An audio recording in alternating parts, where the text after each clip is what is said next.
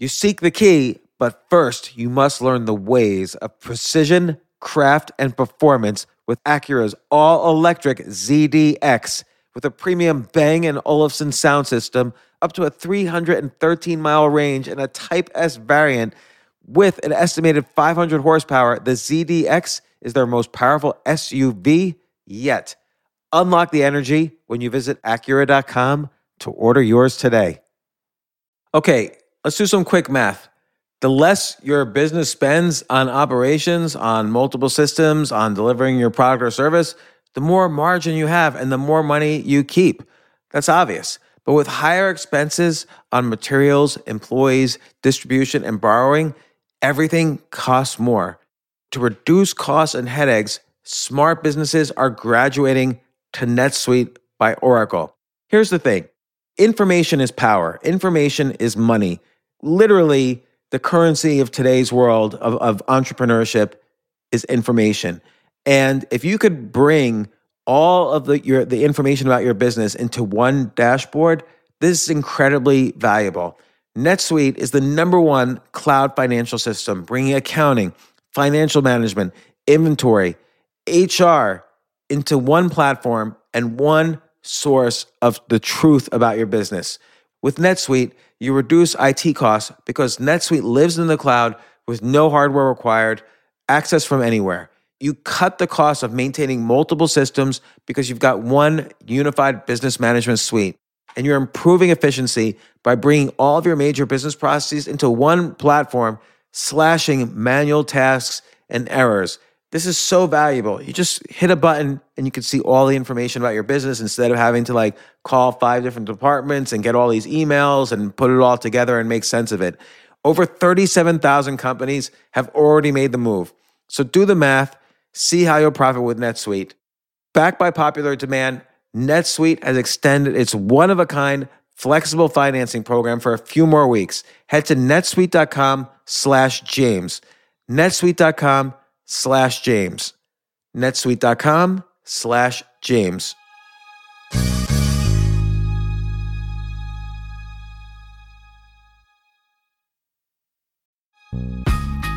This isn't your average business podcast, and he's not your average host.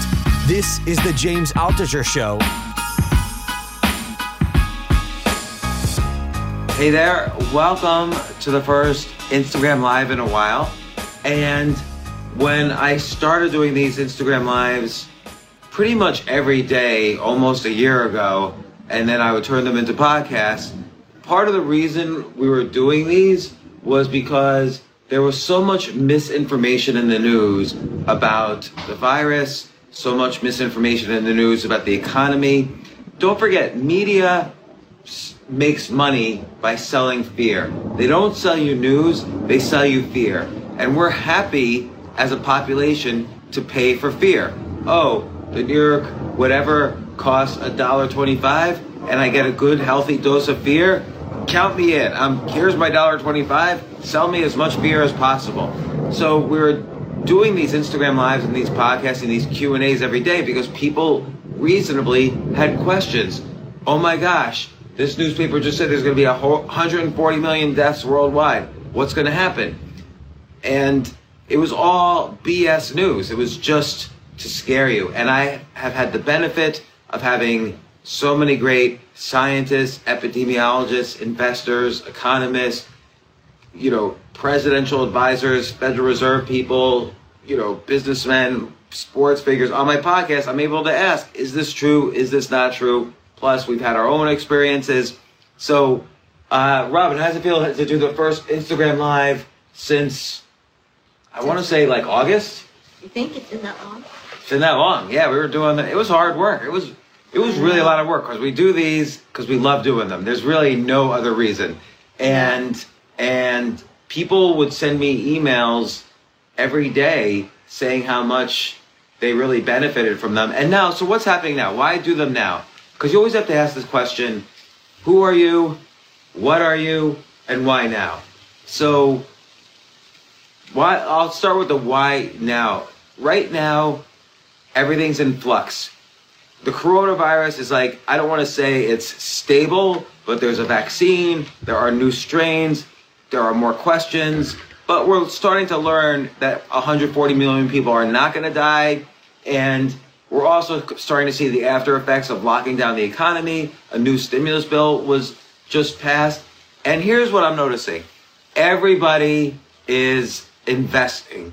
Everybody everybody from begin from every end of the income spectrum is buying stocks right now. We just saw the GameStop AMC thing where a group of kids on Reddit pushed GameStop up from three dollars a share to over three hundred dollars a share, and and now it's up at two hundred again. You know that? It's up Yeah. to. Do you own? Did you buy any GameStop during that? No, only in the beginning. In the beginning, sold. did you buy it at three and sell at three hundred, Yeah, I- hundred, I and you hid all the money for me in case of a divorce? No, What? I did. I did sell it. Um, so I want to kind of explain what happened there and what's happening in a couple other things. Robyn is also an investor, an investor who I admire, but I have told her this in her face is that she makes good decisions and she also makes bad decisions. I've been a professional investor.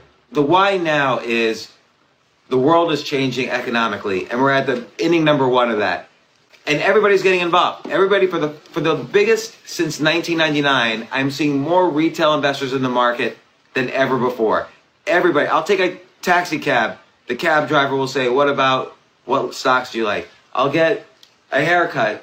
My barber will say, "Oh, what stocks should I buy?" So every I've never had this happen even in 1999. It's more than 1999. I don't know why people ask me. They look at me and say, "This guy looks freaky enough. He must be good at stocks or something." I don't know. Because a lot of like homeless people in the street will just stop me and say, "Hey, can you tell me what stocks to buy?" I'm not even kidding about that.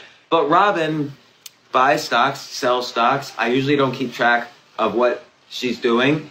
When I do, she has a very particular style, but then I'll ask her some basic questions. And I realize there are some things she knows very well and other things she doesn't know at all.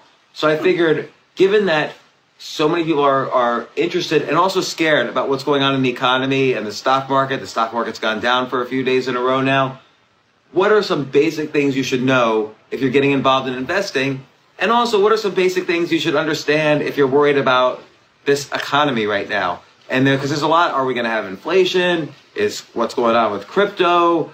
What's to, how many businesses are going out of business? Why is the stock market going up if businesses are going out of business? And also, by the way, I'll ask question, I'll answer questions about anything. So ask questions, ask any question you want. So Robyn, first off, you're the basic retail investor, and we are, and I, and that's not an insult. That's a good thing, and you've done very well. Uh, and I'll comment on what I think of your style, but but what is your basic approach to investing? What's an example? And then I'm gonna freely tell you what's good, what's bad, and what's ugly.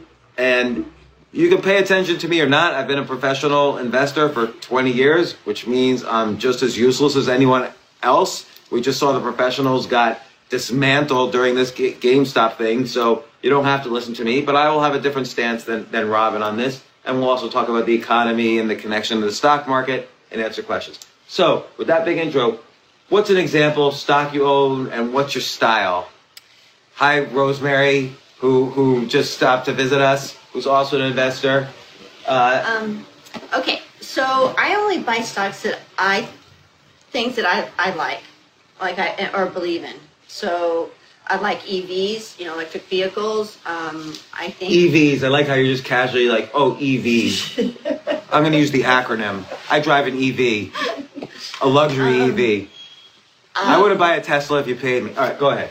And so I was really, I got in with CCIV very early um, because, well, not that it, because they, they uh, took Lucid, but because I believed in, you know, um, the guy, what's his name? Shema. Yeah. So, so okay. No, no, it's not Shima. Oh, oh no, Michael Klein. Yeah, Michael, Michael Klein. Klein. So, Yeah. okay, so CCIV is what's called a SPAC. I could describe that at some point, but hold on.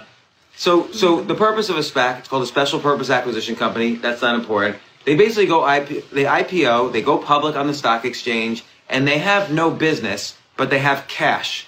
So let's say they have a billion dollars of cash. The electric. They're a blank check company. Thank you, Rosemary. They're a blank check company. And what that means is they have cash and they can just write a blank check. So that what they will do is they will buy a legit company and the legit company will take over 95% of the SPAC, will change its name to the, so like Virgin Galactic went public through a SPAC. Virgin Galactic, started by Richard Branson, sends people into space. And by the way, you said you wanted to do space tourism, you would love to go into mm-hmm. space. I'll go with you only because I love you. But if we're in space and the commander says, hey, I think we better investigate that distress signal, I'm going to create a big fucking scene if if we decide to investigate that. That's the way people die in science fiction movies is they investigate a random distress signal coming from that asteroid belt. I am not investigating it. We're just doing a little trip around the planet and coming back, if such a thing exists. But Virgin Galactic uh, went public by merging into a SPAC, taking their money, changing the name of the SPAC to Virgin Galactic, and that's how many companies are going public. And by the way, there's something a little deeper going on here that's important to know. The reason this is getting so popular is because there's a, a war right now between Silicon Valley and Wall Street. Silicon Valley hates with a passion Wall Street. They think Wall Streeters are stupid and are just after fees, and they're correct. And Silicon Valley people in general are trying to innovate. They're, they're trying to innovate. They claim it's not about the money, but let's not give them too much credit. They're pretty happy when they make a billion dollars off of like some new text messaging app. But in general, they don't like how Wall Street takes such big fees and takes advantage of Silicon Valley. So SPACs are a way they get to take companies public on their own terms. So a good strategy with these SPACs, well, I'll go into strategies later, but you were involved in a SPAC. You you invested in a SPAC, CCIV, Churchill Capital Number Four, and they were the rumors were they were buying a company called Lucid Motors, which is a valid competitor to Tesla, which is not easy to say. Tesla makes a great car. I wouldn't invest in the stock; it's too high and it's a little bit weird. But uh, Lucid, uh, what's the advantage of Lucid over Tesla? Like, why were you so excited about Lucid? Uh, well, I, actually, the battery is amazing. I think you can go what 577 miles uh, with just one charge. And what's the Tesla battery um, by comparison, roughly? It doesn't. I don't know. I think it's it's like 300 or 400 something. 300 or 400 miles. You'll have to talk loud with the sound in the background. Yeah, um, I'm not quite sure, but I do know that that's the best battery out there right now. Lucid. Lucid's battery. Yeah, and it is a battery company. And why do you like electric vehicles? Like, do you see that everybody will eventually be driving an electric vehicle? So Rosemary's nodding her head. Yes. yes do you think? the future. Yeah, it is. It is the future. future. Why? Like, why not gas-powered vehicles? Well, I mean, it's just environmental uh, reasons, and I think it's just uh, it's just better for the environment, really. So. And also, it doesn't make any noise when it drives. Like I find, like driving an electric vehicle. By the way, I don't even have a driver's license. I am legally not allowed to drive in New York, Connecticut, Pennsylvania, and New Jersey. I haven't yet found out about Florida. She wants me to get a license, but there's no way. Nine out of ten drivers think they're above average drivers, which is impossible. Only four out of ten can be above average. I am the one out of ten who knows I am a below average driver. You will die if I am on the road. Someone out there will die if I am on the road with a car. So I'm not getting a license. But um, so you like Lucid Motors, yes. and there was a big rumor that CCIV, the SPAC, was going to buy Lucid Motors and you looked at Tesla, which was like, what's the price of Tesla? Around a thousand? No, no, it's like six, it's six, almost seven. Yeah, six oh no, I, I, was making such a mistake. It's six hundred, not a thousand. It got to it got to nine hundred. Yeah. Got to nine hundred. All right. weeks ago. Yeah. A few weeks ago. It was okay. So I was close, right? I don't follow. Here's the other key thing about the stock market: is you shouldn't follow it every day. The point is to make money while you sleep, not reload all the time. But uh, unless you're a day trader, which you shouldn't be. Yeah. But um, so you like Lucid and you saw Tesla's at 600, 700, whatever it was, right. and you figured, okay, well, if, te- if Lucid is a going to be a competitor to Tesla, it also might get to 600. Was that part of your thinking? Well, eventually it will. I mean, it's just they they haven't uh, put a car out yet, so I think they're going to start in the the spring. And so typically a SPAC is priced at ten dollars. Originally CCIV was ten dollars. But during this rumor craze, oh, will they buy Lucid? Will, will they not buy Lucid? It went all the way up to almost sixty dollars, right? Was 62 or something. 62. That's amazing. I don't think a SPAC in history I has ever done it's that because they have ten dollars per share worth of cash, and there's no business, Right. so they should always stay around ten. And um, so you did well with it. You sold some shares along the way up, and then you held some on the way down. It's back, but you're still fine. It's down to like 24, I think, Right. which is which is pretty good. They did in fact announce the merger with Lucid. Right. So all so surprisingly, this is very unusual on Wall Street. Is that the rumors were correct, which means there was some inside information that got around that somehow nobody is prosecuting, and it's fine. But here's the thing: um, there's a there's an important saying on Wall Street: buy the rumor, sell the news. And so while the rumors were happening, more and more people were hearing the. So here's what actually happens when it's buy. Why does buy the rumor, sell the news work? And this is an important Wall Street slash investing lesson. While the rumors are happening, more and more people are hearing about the stock for the very first time. Maybe nobody ever heard of Lucid, or maybe nobody ever heard of CCIV, but their neighbor calls, "Hey, did you hear the rumor? CCIV might buy this Lucid Motors, which could be a competitor to Tesla." So more people hear about it. During the rumor phase, more people buy it, but then by the time the news comes out, everybody is already in it who's possibly going to be interested in this. So there's no new people to buy the stock once the news comes out. So that's why buy the rumor, sell the news works. Like right when the news happens, even before the news happens, you should try. I think, and I could be wrong. It doesn't work in every case. You should try to sell. So Bernard Baruch is a famous investor from the early 1900s. There's a college named after him in New York City. He was a scumbag like everyone else. He did. This was when insider trading was legal. So he would find out. He would get a, a, a telegraph what the price of gold was in London and what the price of gold was in New York, and they would often be different because not that many people had telegraphs. And he would all day long trade gold in New York versus gold in London, and that he made over a hundred million dollars. He died. John D. Rockefeller said, "Huh, hundred million dollars? I thought he was rich," but Bernard Baruch said, I always bought too early and sold too soon. And yeah, he made $100 million. So that's also a valuable lesson. Um, don't be afraid to, don't try to buy at the low or sell at the high. You will mess up if you try to do that. So as an example, like take Bitcoin, and I'll get back to the CCIV in a second. I have no investing strategy with Bitcoin. I simply buy a little more every month. And I tell the person who buys for me, I don't care if it's going up. I don't care if it's going down. I don't care what the price is. I'm not trying to game it.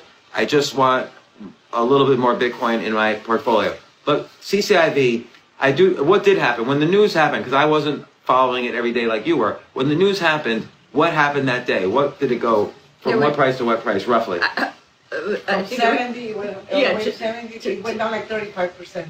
right. the night, the, the, the night So- It before. was in the 20s. Right. So, so the day the news came out, the, uh, the the stock basically went from let's call it seventy to roughly um, something, mhm, forty, I mean, like in the forties, and now it's in the twenties. So basically, when the rumor was happening, it went from ten to sixty. It went up five hundred percent, and then it caved in half. It caved in by seventy percent actually, going all the way from seventy to twenty four now after the news.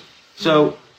I, I, so a couple comments. Here's the good, and and we'll talk about a couple different stocks, but these are all basic lessons, and and I'll answer questions too. But this and this could be just a part one. We have 60 minutes, obviously, to do this.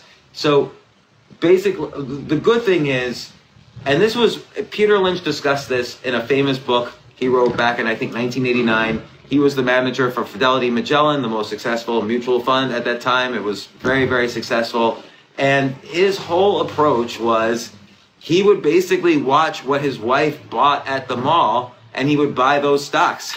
And so, because they really, I don't know what it is, like men don't care about anything. We don't care about quality or what's good or what's bad. But women really do care about buying the best products and they research products more than men do. And um, which is why you're more put together and I'm a mess. And um, I mean, I think this jacket, things are falling off. Like the, it's like yeah, it's like ripped off because I don't. Ugh. And anyway, you went, you and Rosemary, you went to the dealership in Miami for Lucid Motors. You talked to the guy. You did a ton of research. You did research about Michael Klein, who not only was running the SPAC, but suspiciously and I think perhaps illegally was involved in investing in Lucid, and it just so, so happens they merged together. But um, you were expert. uh, You researched the management team. You researched Lucid. You knew this stuff about the battery, and I do agree. Even if electric vehicles aren't a trend, battery power is a huge, exponentially growing a trend, and electric vehicles probably are as well. So you bought what you liked, uh, and that is a great, great strategy. So much better than buying stuff just because you hear about it from somebody or you, you think it, it has good a, a good PE ratio, which is not as important as people think, and blah blah blah. You bought it because you like the company. And plus, I like I like Lucid because not only it's a great company, but I know how the Saudis work, and they will hire. I mean, they have a very deep pocket, so they are going to hire the best of the best, and it's like the best of everything, and it's they're going to skyrocket. But they're gonna hire better people than Americans will. Uh, well, there probably are Americans that they're hiring, or whoever, anyone in the world. I mean, they're just going to get the best. And they have of essentially infinite money, They have and they're trying to money. diversify out of oil, That's so which is why they're going into electric vehicles. And so here's the thing. And, and, and they love the luxury. I mean, you know, the Saudis, the, the Middle East. I mean, the, about they're so into luxury. So anything that they're going to produce is going to be amazing. Why wouldn't they? Okay, so let me ask you a question. Why wouldn't they make a big investment in Tesla then? Tesla's arguably a more luxury car than the Lucid Motors car will be. No, I think that they're just they have a better battery actually. Okay, and they want to make money, so they start their own Yeah. company using that battery. So, so this is something very important, which is not talked out about at all in investing. But there's something I call the rule of two. So, you didn't have one reason to buy Lucid; you had two or more reasons. Because if one reason doesn't, you want to have more than one story that you like about a company. So you liked the battery story, you liked the electric vehicle story, but you also liked the fact that the the Saudi Arabia, which is trying to divert. You lived in Kuwait and on the border of Saudi Arabia, so you're very familiar with the culture and, and the decision makers there. You you knew people very high up because of your CIA connections and and uh, uh, you, had three or four stories about why you should buy a stock. The rule of two is very valuable. Let's say you're a writer. So I'm a writer. When I write an article, I use the rule of two. So I try to write an interesting story, but I'll also have maybe unique, interesting information. You want to give people two, at least two reasons to, to get into the article and like it and share it. So if they don't like the story, maybe the, the interesting information is enough for them to like it and come back to future articles I write. Or maybe I do some funny thing in the article that makes them come back. So you always want to give people two reasons to, to do something that you're engaged in. Or two reasons to buy a stock so that if one story doesn't work out, like let's say they decide to focus on batteries instead of electric vehicles, you still can stay in. Or let's say, you know, with, with Apple, I might not like Apple iPhones, but I do. But I might like the fact that iTunes is the biggest, you know, music distributor on the planet. Or Amazon. I might not like a little bookstore run by a little guy named Jeff Bezos, but I might like the fact that they control all the storage. They, they're the biggest storage, cyber storage company in the world. So there's multiple reasons to get into a story. If you don't have the rule of two working for you, I think there's too much risk. And it, this works, by the way, in in investing, it works in writing, and by the way, it works in war. If you only are invading on one front, then the defender can put all their defenses and protect that one front. But if you're invading on two fronts, they can't protect. The way to win any war, and you just look at World War II as a great example, and, and the lack of, of two fronts in Vietnam and Korea, but you look at like World War II, there were many fronts. There was there was, you know, France and Germany. There was North Africa. There was Japan. There was Russia going into Japan. There was us going from the Pacific into Japan. So there was multiple fronts, and it's hard for a smaller country to de- they can defend one front but not two fronts. So this is a very powerful thing to understand. In chess, you could maybe maybe somebody's weak on the king, but they could throw all their pieces and defend. But if they're weak on the king and on the queen side, they can't defend both, and you can attack both. It's harder to defend than to attack. It's better to have the initiative. So you had what I would call the initiative, the rule of two on Lucid. Um, but here's one thing that always bothered me when we would talk. I would ask you, what is the market capitalization? You would say something's expensive if it was $500 a share, and something's cheap if it's $10 a share. And to some extent, that's true. But if I asked you, what was the full market capitalization? What is this company worth? Because you're an owner of the company. When you own a share, you should know how much it's worth. Sometimes you wouldn't know the answer because you were just relying on the price is cheap or low. But if you own something, if I own a house, it might be the best house in the world, but if a house is worth a billion dollars, nobody should buy it. It's too expensive. If a house is worth, if a, if a 5,000 square foot house in New York City is worth $100,000, then that's almost too cheap. You should ask what's wrong with it. So knowing the full value of something is extremely important. And I find a lot of investors, not not just you, but I find most investors don't take the time. They look at price and they determine if it's cheap based on the price, but they don't look at the market capitalization and determine if it's cheap or good that way. Another technique, which I think you did use on CCIV, and but I only use this technique, is who else is invested in this? Because my mantra every morning is I wake up and say, I'm probably the stupidest person I know. And so if I make a decision, I like to know that there are other smart people who are making this decision alongside of me, people smarter than me. So let's say, for as an example, I look at CCIV and I don't know anything about it, and I'm like, ah, I don't know anything about batteries. What do I know? And then I see, oh my gosh, Warren Buffett is invested in this what am I going to do? Am I going to say to Warren Buffett, Warren, Warren, what are you doing investing in this? Are you stupid or something? No, he's the smartest. He's been doing investing for 70 years. He's the smartest investor ever. So I, without any questions asked, I will buy any stock Warren Buffett owns. And I've made my living for the past 13 years from investing. And I'm the only, I learned the only real thing I care about is who else is invested and are they smarter than me? Because if Warren Buffett is invested, or if Carl Icahn, or if Peter Thiel, of all, all these people, they do much better research than I do, and they're much more experienced and they're much smarter. So if they make the decision and I understand and I can invest in the same way at the same terms they do, then that's strong consideration for me. If I say to myself, well, I'm glad no one else knows about this stock because for some reason nobody else is invested in it, and I get to invest in it first you always have to ask, why are you, out of 6 billion people, magically getting this chance to invest and not Warren Buffett? Like, who wakes up? Nobody wakes up and says, I'm going to make James Altucher rich today. So if someone calls me and says, James, I got this great stock for you, no one's in it. I'm like, why isn't Warren Buffett in it? Ah, he's an idiot. He, he, he's like, but you have the chance to be in it. And then maybe Warren Buffett will go in. It doesn't work that way. That's not the order of things. So you want to go in the correct order of things. So this, a, this piggyback technique is very valuable. But you notice some smart investors were in CCIV. Like who was in CCIV? Uh, a lot of the hedge funds, most of them.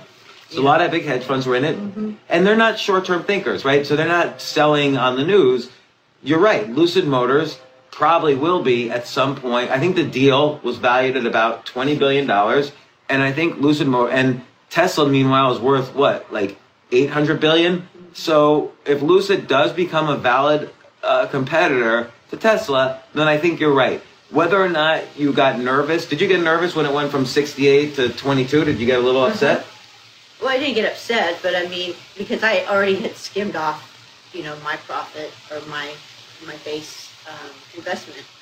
But um, it's hard to lose, even if it's just the money that you, you know, collected from the from the, the stock. Yeah. I did get a little upset.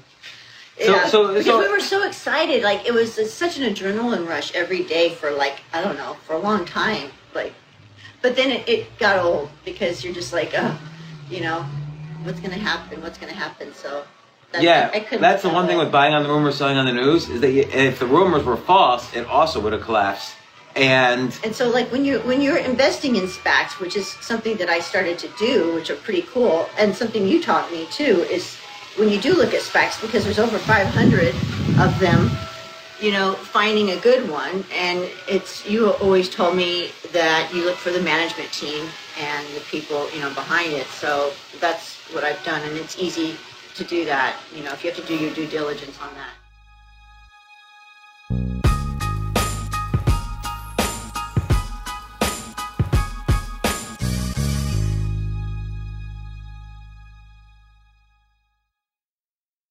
I have to say, Airbnb has changed my life. I just love staying in Airbnbs. Like in about a month, I'm going to Cocoa Beach, which is right next to Cape Canaveral. I'm going to watch some rocket launches. I'm going to, of course, be staying in a very nice Airbnb on the beach. And it's just such a great experience. Like the whole world is available to us now because of Airbnb. But whenever I'm at an Airbnb, I always realize, you know, I the home that I left to come to this Airbnb, I could be making money on that right now by hosting and and being an Airbnb myself. So, and I've known people, I had a friend who basically, you know, made a living from turning his home into an Airbnb. So if you have a home, but you're not always at home, you do have an Airbnb there. And it's an e- it can easily fit into your lifestyle and it's a great way to earn some money. Your home might be worth more than you think. Find out how much at airbnb.com slash host.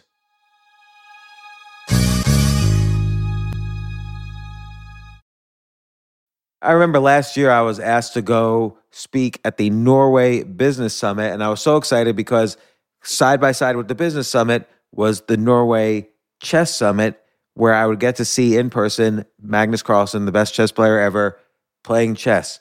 But it was four plane rides, like to get to the city that ultimately I would go to. So I really did not want to fly for 14 hours, and they, they were willing to pay for everything for me. So I, I at first class. So I didn't want to fly for 14 hours and not be first class. So I had to hurry up and get on the phone immediately to get those first class tickets to a chess tournament in Norway.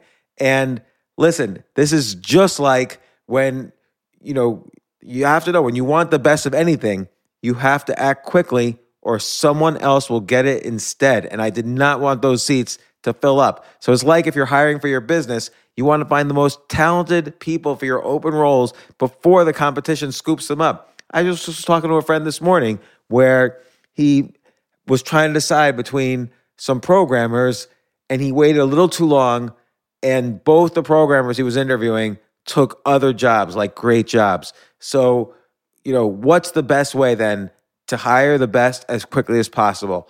Ziprecruiter. Ziprecruiter finds qualified candidates fast. And right now you can try it for free at ziprecruiter.com slash james just try it and see. You'll, you'll find out. So, ZipRecruiter's powerful matching technology takes center stage to identify the top talent for your roles.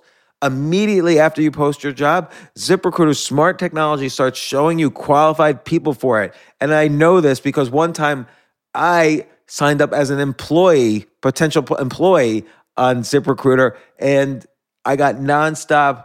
Really, I was, even though obviously I wasn't looking for a job, I love what I do but I just wanted to see what would happen because they were a, a, a, sponsor of my podcast. And the most interesting jobs would pop up in my emails like, hey, you're qualified for this or that. And so it's interesting to see. So just just go there and try it. Try ziprecruiter.com slash James. Amp up your hiring performance. Now, this is more for if you're hiring, but amp up your hiring performance with ZipRecruiter and find the best fast.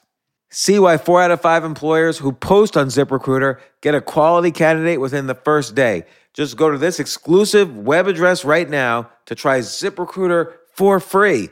ZipRecruiter.com slash James. Again, that's ziprecruiter.com slash James. ZipRecruiter, the smartest way to hire.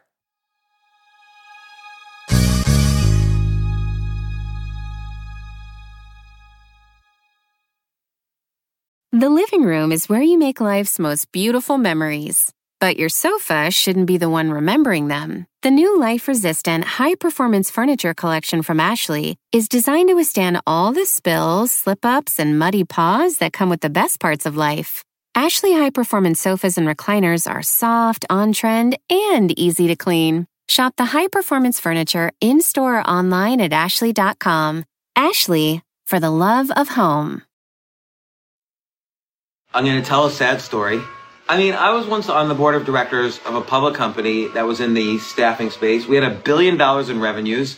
And when I joined the board, the stock went from 43 cents to like six or seven dollars. And I had, and I, I had like $9 million worth of stock. But I didn't do enough research on the management team. And in particular, the chairman or the largest shareholder was this guy named Robert. And then one day I got a call the board meeting in 20 minutes. And I thought, okay, this is a great company. Maybe I'm about to get rich. Like the company's going to get sold. And we got on the board, and John, the CEO, said, I have some news.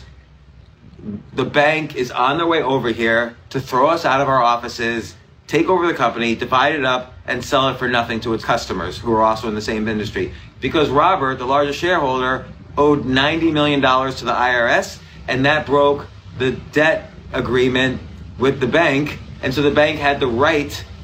They didn't have the obligation; they had the right to take over the company. We actually could have paid back the bank, but they decided, nah, it's gonna, we're gonna make much more money if we just screw you guys, which was their right to do. And so, in a matter of minutes, I lost nine million dollars, and I remember I was on the set of the TV show Billions, ironically, which is about hedge funds winning and losing money, and and I was stuck out there in the middle of New Jersey, and I was like about to cry because I was essentially losing all my money. It was another time I, I went broke, but uh, I survived it, and I decided to stay for the rest of the day. Nobody could even tell I just lost like all my money uh, because I didn't do enough research on this idiot who owed ninety million dollars in taxes, and somehow I didn't know that was part of the, the debt agreements. This is what happens when I make decisions on my own. So I wish someone else had made the decision with me. But um, so this is all like kind of investing 101. But the important thing is know the market capitalization, know who else invested, buy the rumor, sell the news. But look, even though the stock has collapsed, not collapsed, but it's gone down a lot, you have the rule of two. So yes, the news didn't spike it to 300 like maybe you thought it would, but the story is still intact. So the only when I own a stock, I only own a few stocks. When I own a stock, the only time I sell is what I call a story stop. I haven't heard this term used anywhere else. Many people have what's called a price stop. Like if they buy a stock at 20 and it goes down to 15, they'll sell so they don't lose any more money. But I've tested this out with software. It turns out many stocks will hit a price stop and then go up from they'll go from 20 to 15, they'll sell, and then it'll go up to 70 or whatever. So you make more money when you don't have price stops, but you have story stops. So what's a story stop? Well, if suddenly they switched out of the electric vehicles and battery business, I would get out of the stock because I don't know what they're doing now or why did they do this. Or if the CFO suddenly leaves and there's no explanation, or the CEO, that's something to be suspicious about. And that's a story stop. If the story changes, that's when you get out. Not because the price changes. Smart investors don't leave a stock just because the price goes down.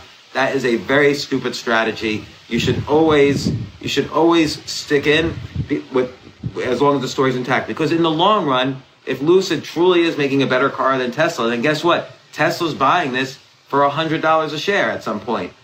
Probably won't go by itself to, to 600, but it'll be bought by Tesla or some other car company for, for a much higher price than now. I'm not recommending this stock, by the way. I'm going along with your story. If your story uh, plays out, then that's what, what should happen. Another thing I like about it is that it is a battery company, first off, you know.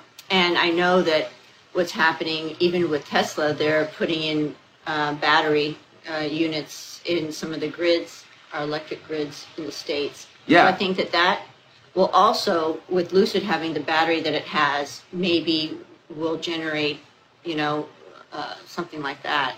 Yeah. So so so that's the great thing. Like if electric vehicles don't work out, the battery business The battery business, by the way, has been an exponentially growing business for at least 30 years, and uh, industry, I mean.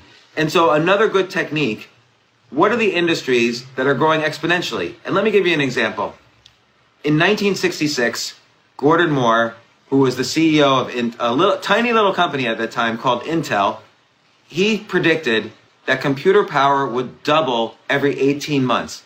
That means that means it's exponentially growing. I mean, computers now are like a billion times more powerful than the little calculator that powered the Apollo 11 to the moon.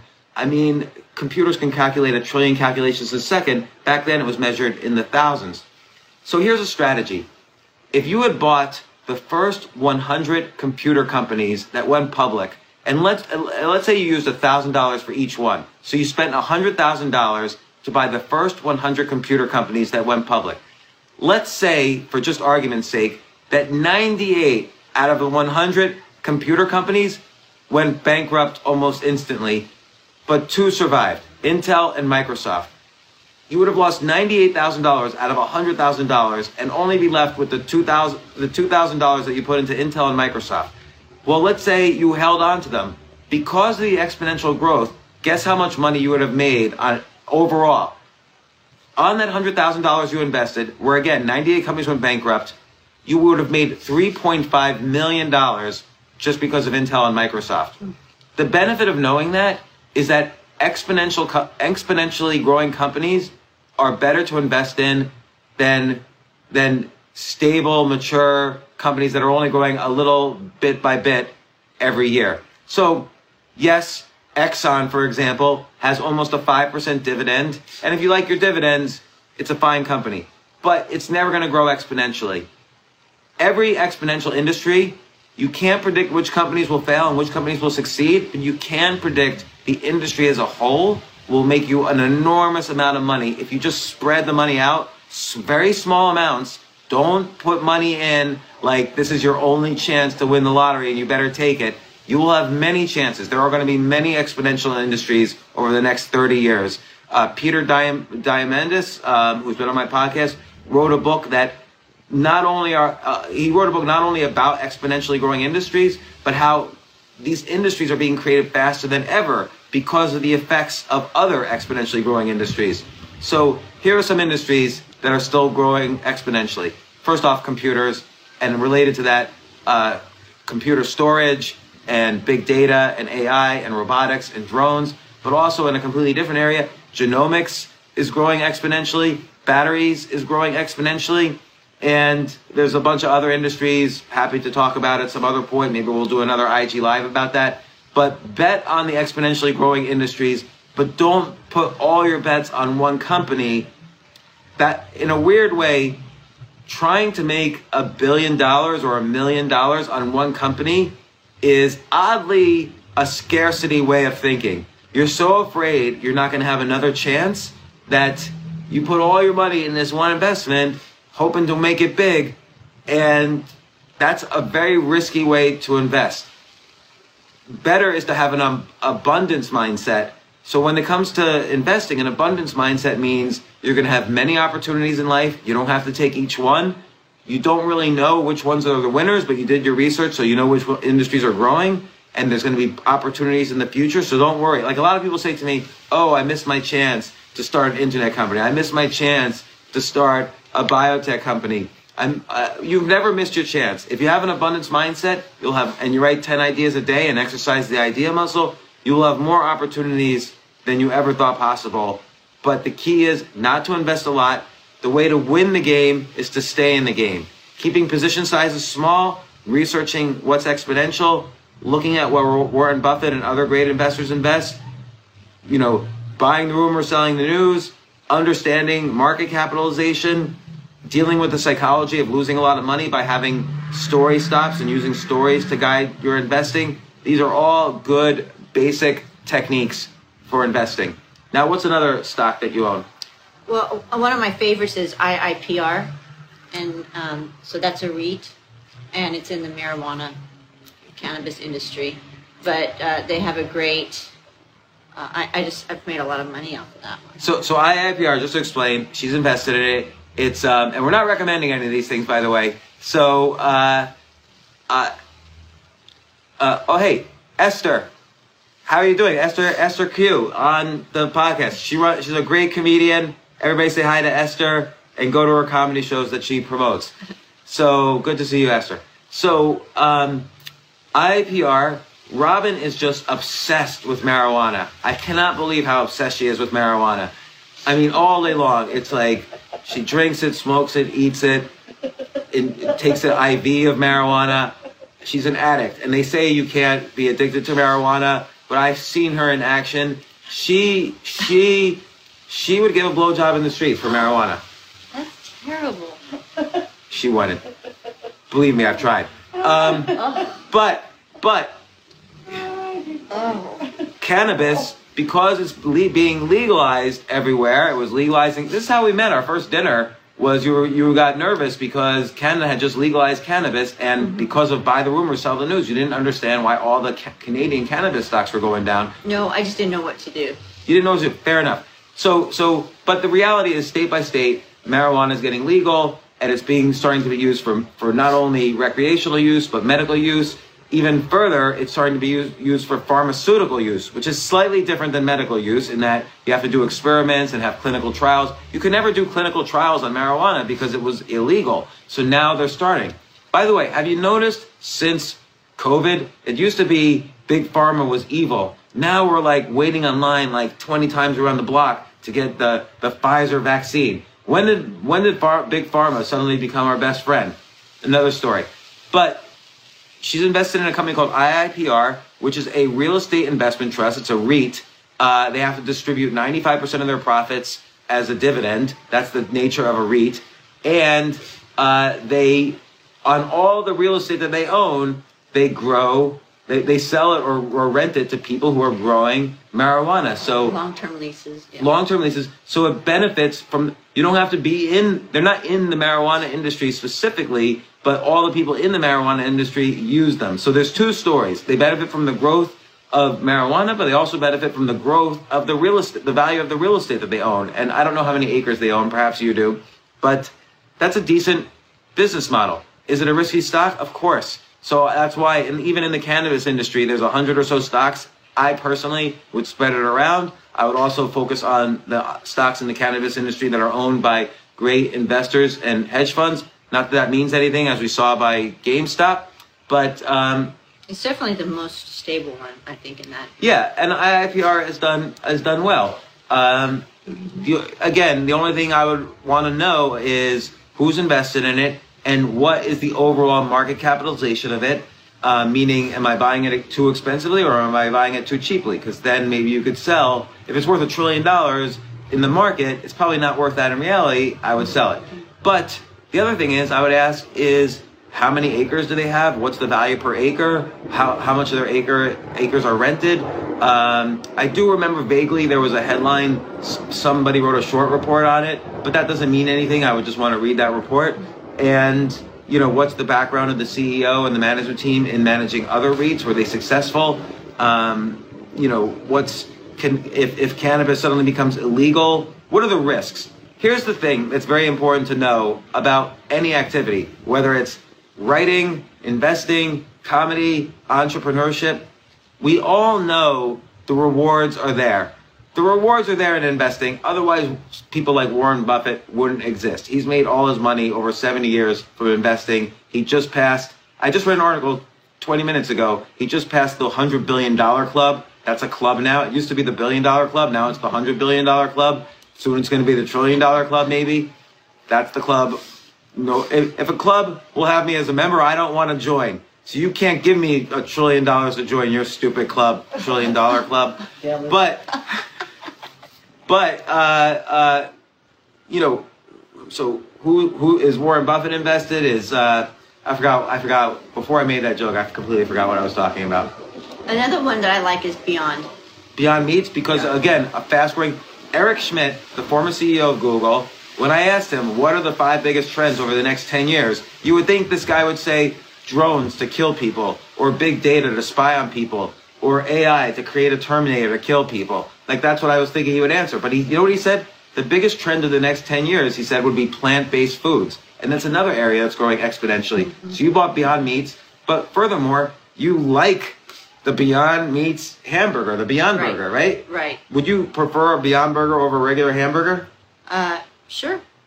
And not only that, you like um, the stem cell grown meats, like Memphis Right. meats. Like Memphis Meats, which is a private right now, but there's a company, um, MTTCF, that's going to be going on NASDAQ this week or next week. That's an Israeli company. And they do, they 3D print um, meat from stem cells. So it's like two so stories. it's like Memphis, it's like Memphis Meats, but it's it's a different company. And there, you can get in. I always love Memphis Meats, and but it's private. So what I love about this stock you're talking about in Israel that's going public here is there's three stories. It's the plant-based food story because it's not coming from cows or what, But it- chicken or whatever. but it's it's- it's a 3D printing story, which is also but it's not plant-based. I understand, but it's It's it's, non-meat based, Right. even though it Well, is meat. Yeah. And it's genomics. Uh, It's in the genomics industry because of the they're taking these stem cells from I don't know baby cows or whatever and turning them into uh, uh, real meat. Right. So and so you don't have to have slaughter, which is great. You don't, you know, it's just. I think the whole thing is great because uh, then with global warming, you don't have the problem with, you know, cows. So, so I would say like like your best qualities as an investor is you buy the story, not like some PE ratio or some stupid r- ratio or number that other people like. There's all these books about Warren Buffett that are so wrong that he made his money by buying stocks that are have high earnings but low market. This is all BS. You buy a good story. A good, you're an, oh, when you buy a single share of stock, you own a piece of that company. So you you Something you have to believe in the company. When I bought into a comedy club, did I believe in that company? Absolutely not. A comedy club is the worst investment on the planet. I should never have done it. But I did like comedy, but it was I didn't believe in the business.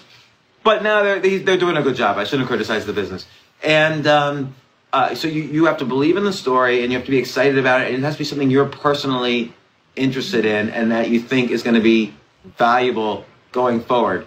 So so I think that's a good approach, and it's all it's almost always I don't know if you plan it this way, but it's almost always magically in an exponentially growing industry. But I tell you all the time about genomics, you don't really get into it because it's hard to understand genomics. It's hard to get excited about Well, a I love it, plan. and I really think it's going to happen. But I'm putting my money in these things that are happening right now.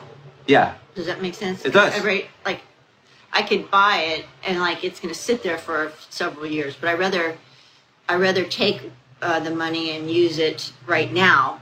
That's Right. Really hot, Because- and then I can switch it over to. Because here's the thing about exponentially growing industries, they're valued very tiny, almost close to zero for a long period of time, and then suddenly the exponential stuff kicks in and they're valued a lot. Intel in 1966, when Gordon Moore predicted the exponential growth of the computer industry, I think the entire market capitalization of Intel was about $3 million. Of course, now it's like almost a trillion. So uh, that's the benefits of exponential growth. But any industry that's exponential is going to start up really tiny for a very long time. And then it's like a learning curve. It goes like this, and then it starts to plateau. So we talked about learning curves when we talked about the growth of a pandemic back in last April, because pandemics operate very much like the mathematics of a learning curve or an expo- exponentially growing industry. So, and I, I read an article actually that computing power has been increasing every 18 months for about 2,000 years. So, like, there was the abacus, and there was different ways of calculating math, and it just everything kept improving. So, these trends have been trends for a much longer period of time. Like, our understanding of medicine, speaking of genomics, our understanding of medicine has increased exponentially in the past 100 years, 200 years, 1,000 years. You know, it was only in the 1800s that they figured out that washing hands helps prevent disease. Mm-hmm. So Ignaz Semmelweis worked in a medical facility, I believe in Germany, in the 1830s, and an unusually high amount of women were dying in childbirth, more than any other medical facility. Why were these people dying in childbirth? It turns out, so he would follow the doctors around, and, and, and it turns out they were they had they had older patients also as well as young women and the older patients were often dying because they were bleeding them to death. And they would go from the morgue straight to delivering a baby in the birth center. And then the woman would die mysteriously. So Ignaz Semmelweis put two and two together and realized, oh, they're not washing their hands. You need to wash your hands, but when you go from touching a dead body to going and delivering a baby, I didn't get gross there, and uh, I could have. And but here's the thing: it's not good enough. This is why the rule of two is important. It's not good enough to be good, have a skill at something. You need one other component. So Ignaz Semmelweis, who basically discovered germ theory and figured out this thing about washing hands, uh, he didn't have the rule of two going for him. He didn't know how to persuade people that what he was saying was correct. So he was not a nice person, apparently. Everyone hated him. And so not only did they not believe him, he, they put him in a mental institution, and he ultimately died insane and penniless because he was so frustrated nobody believed in him. So if you if you have a skill, that's not good enough. You're not going to be the best in the world. You need to have skills that make you good in an industry, like persuasion skills, things like that. This is very important. The rule of two is valuable in everything you do. Um, so, uh, what else was I going to say about you know? This is why also it's important. It's it's not good enough to be just a little bit better than someone else. Like we all there's for young people who might not remember, we used to watch movies on something called VHS tapes. But there was another technology that was better than VHS tapes. It was the Sony Betamax. It was better than VHS. It was higher quality video. But the average person, like I was a kid, I couldn't tell the difference between the that Betamax was 10% better than VHS. Maybe Betamax should have had a faster fast forward or rewind or some other feature that would give it the rule of two, and then I would have per- preferred Betamax over VHS. Instead, I didn't care, and Betamax was a failure for Sony. By the way, do you know what the most profitable division of Sony America is? This is just some trivia. I just found this out a few months ago. The Game Show Network. They play old game shows of Jeopardy and Family Like what we were Feud, and that is the most profitable division of Sony Really? America. Yeah, Wow. a little bit of Yeah. business trivia. Um, so I think this is this is this is the uh, uh, basic investing masterclass of the day. We'll do more of these, and also I'll, I'll collect um, uh, uh, questions from Jay. Maybe did Jay email you? Can you check your your phone? He might have emailed you. But um, I also want to mention something about. I wanted to mention something about crypto and the economy, but maybe I'll do that at the next IG live. But what? So, so we'll do another IG live. I think either tomorrow or Monday. Let's assume tomorrow I'll do another IG live. Check on Twitter or my Facebook for the time, and I'll talk about crypto. I'll talk about the economy. I'll talk about the overall stock market. Um, but uh, and I've been doing investing in particular because I think people are retail now is going back full force for the first time since 1999 into investing. This is an area where I've done it professionally, meaning I invested other people's money for 20 years or more, 21 years now. And I didn't always do such a good job at it. I didn't do a bad job at it. I make my living from private investing now, but uh, maybe it's a different perspective. I appreciate Robyn's perspective, kind of the retail investor perspective, and I learn from it and the value of story stocks and telling a good story. And but I also figure I can correct. It's like a plane that's in the air, and every now and then you have to correct course. So, but the other thing I wanted to just quickly talk about before this ends, because it's going to end soon, the countdown has begun, is um, uh, uh, by the way, thank you everyone for tuning in. I really appreciate this. Um, particularly Esther, who asked me to go on her comedy show. So thank you, and and Jay as well. But I wrote this book. Skip the line. Don't buy it. I'm not trying to sell it. I'm I'm saying don't buy it because I hate selling things. But I did say that I wanted to test out the techniques in Skip the Line. I wanted to prove that this works. So these were all techniques I've used personally to skip the line.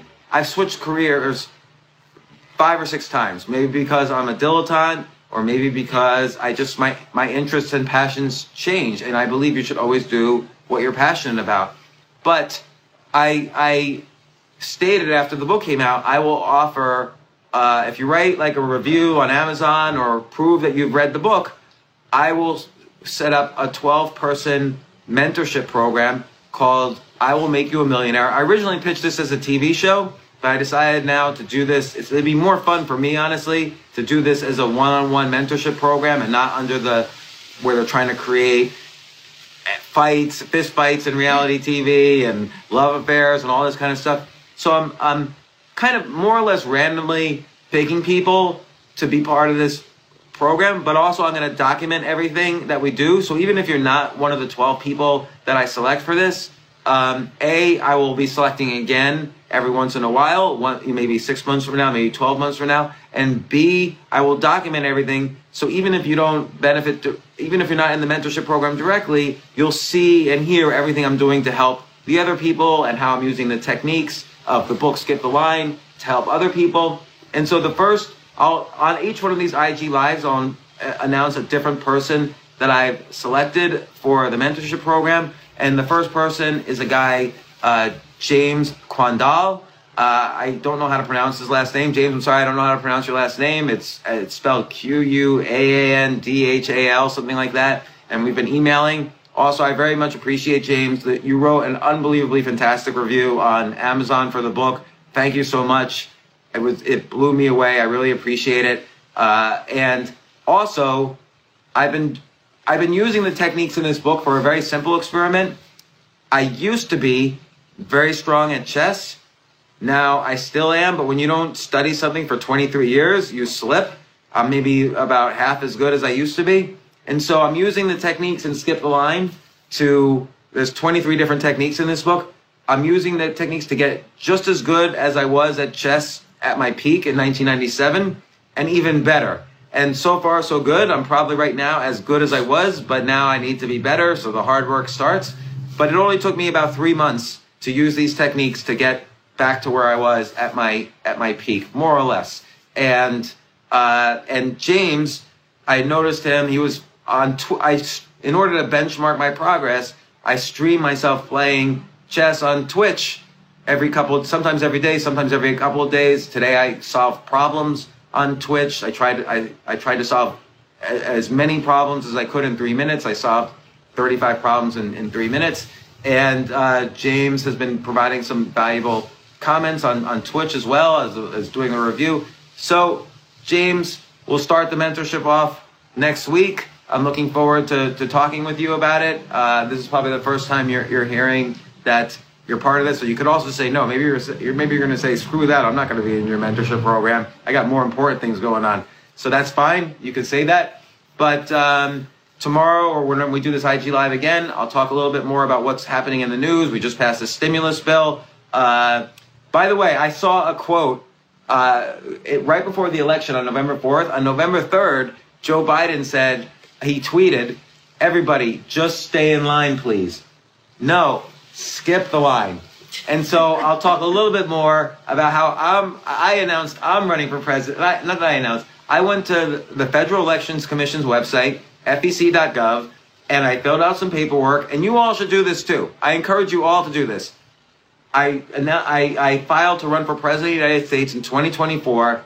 I'm probably not serious about it, but it makes me think about the issues in a different way, and it may, it allows me to state how I feel about the political system, which is that we need more than two parties instead of just choosing between two 70-year-old alleged rapists. Like it's not good enough to just vote for the lesser of two evils. You got to vote for for something good.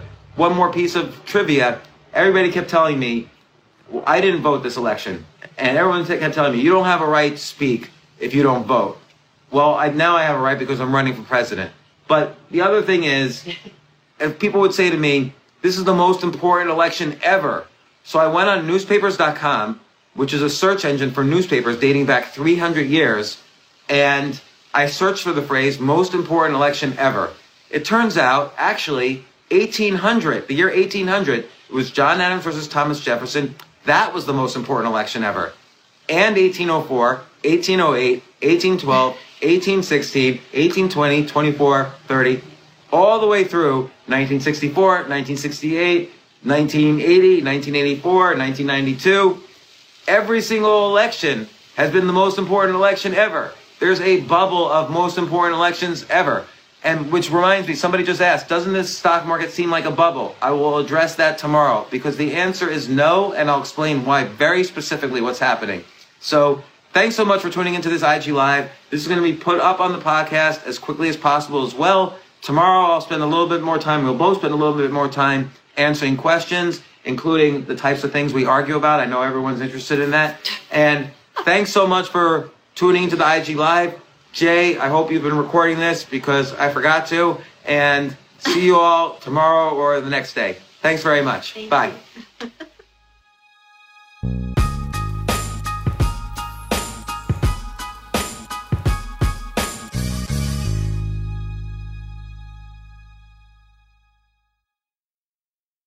The living room is where you make life's most beautiful memories. But your sofa shouldn't be the one remembering them. The new life resistant, high performance furniture collection from Ashley is designed to withstand all the spills, slip ups, and muddy paws that come with the best parts of life.